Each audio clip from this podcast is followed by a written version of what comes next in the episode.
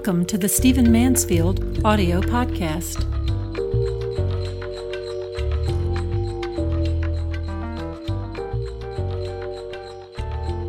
I want to talk to you today about something that's been happening to me recently.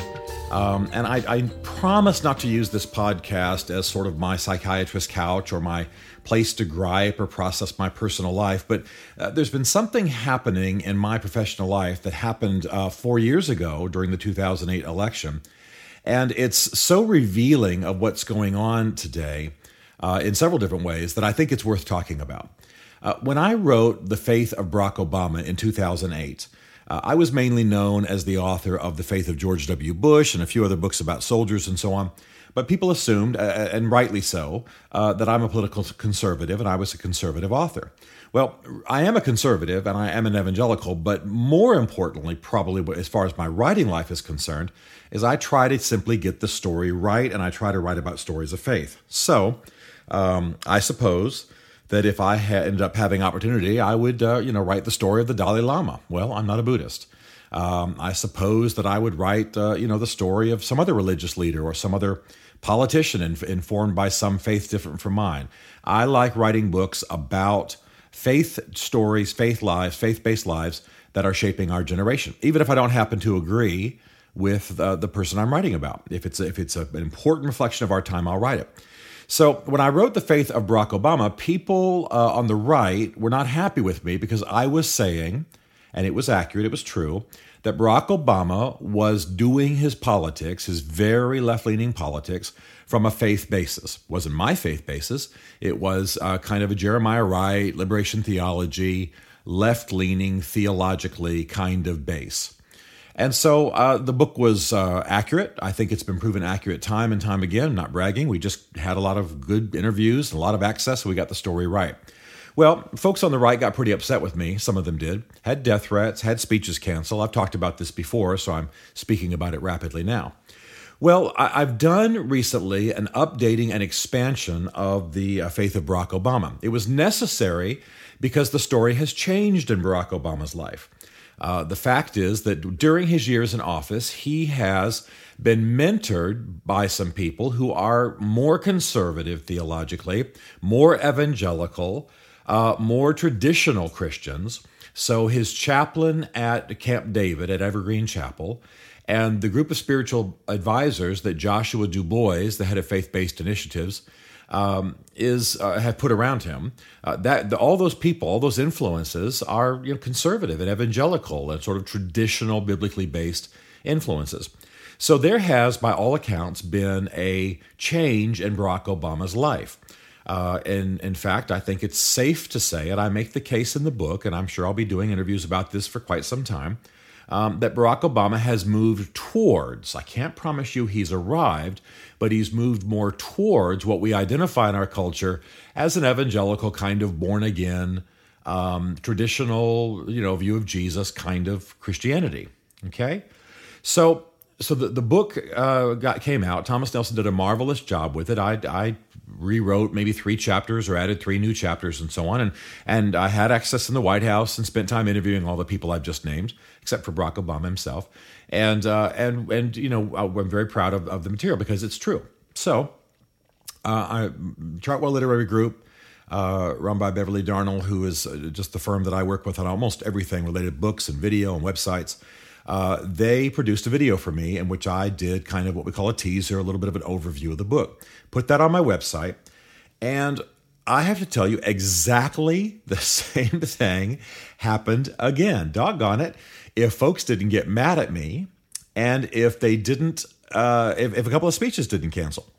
I got plenty of speeches. That's not the issue. The issue is that people are still upset about this. And let me tell you specifically what they were upset about. Uh, the people who canceled, the people who were upset and talked to my speakers bureau and others about about it, uh, they started out being angry at me.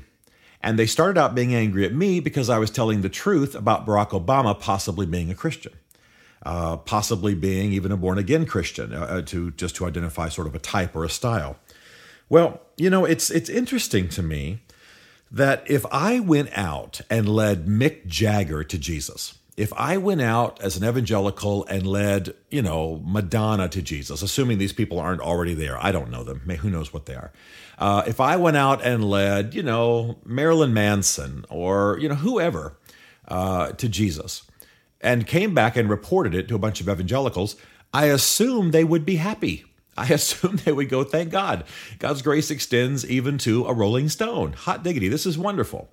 No, when it comes to Barack Obama, apparently because we're not we don't like him, we're not agree with him politically, and God knows I don't. Everybody knows that I'm a political conservative and don't agree with Barack Obama on hardly anything political. But you have to tell the truth about where the man is spiritually if you know it.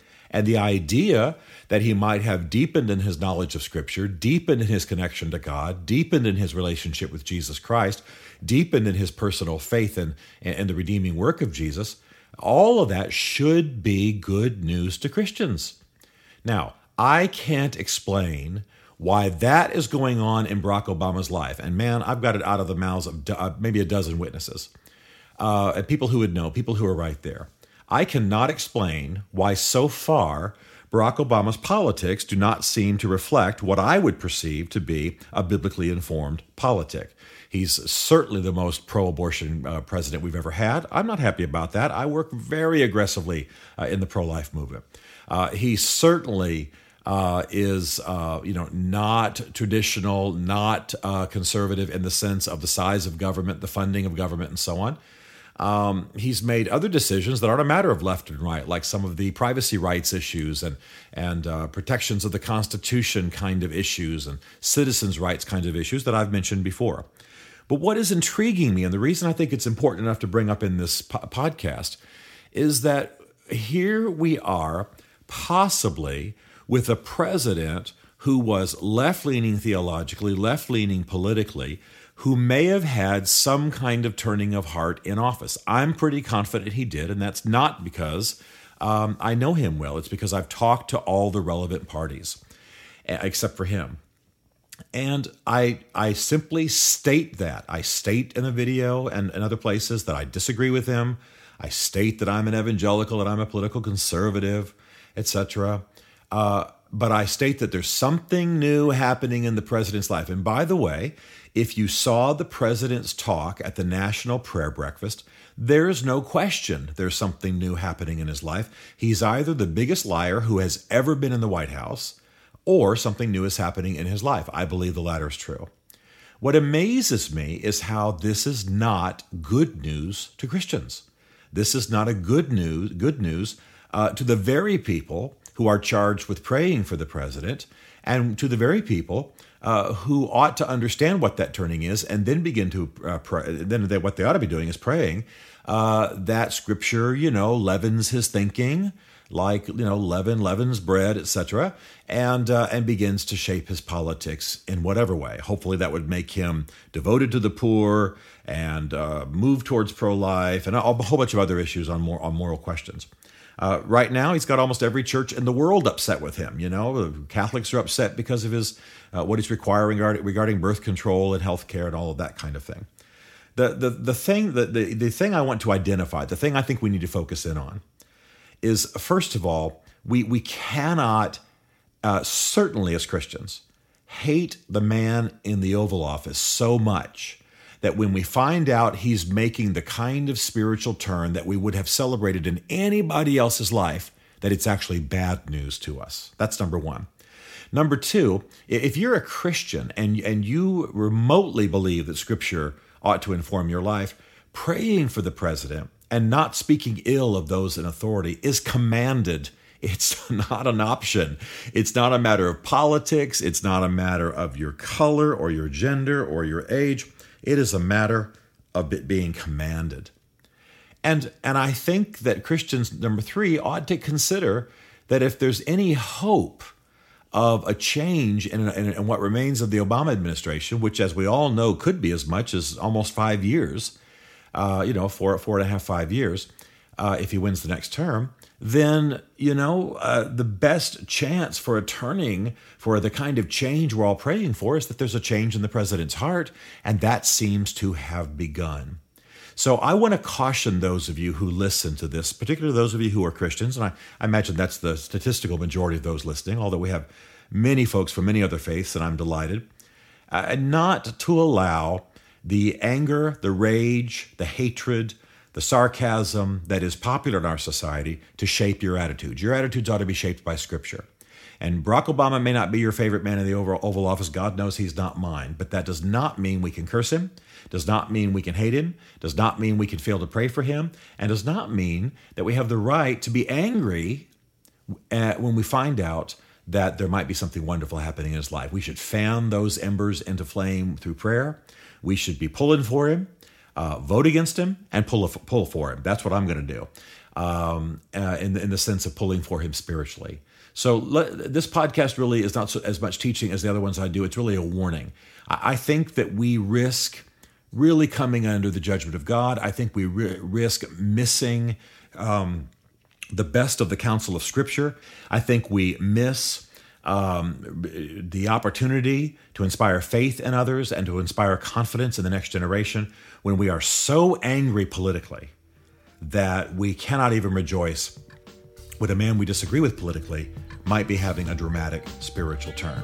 This is tragic, and it's part of that radicalization of politics in our time, and we Christians ought to be standing against the tide.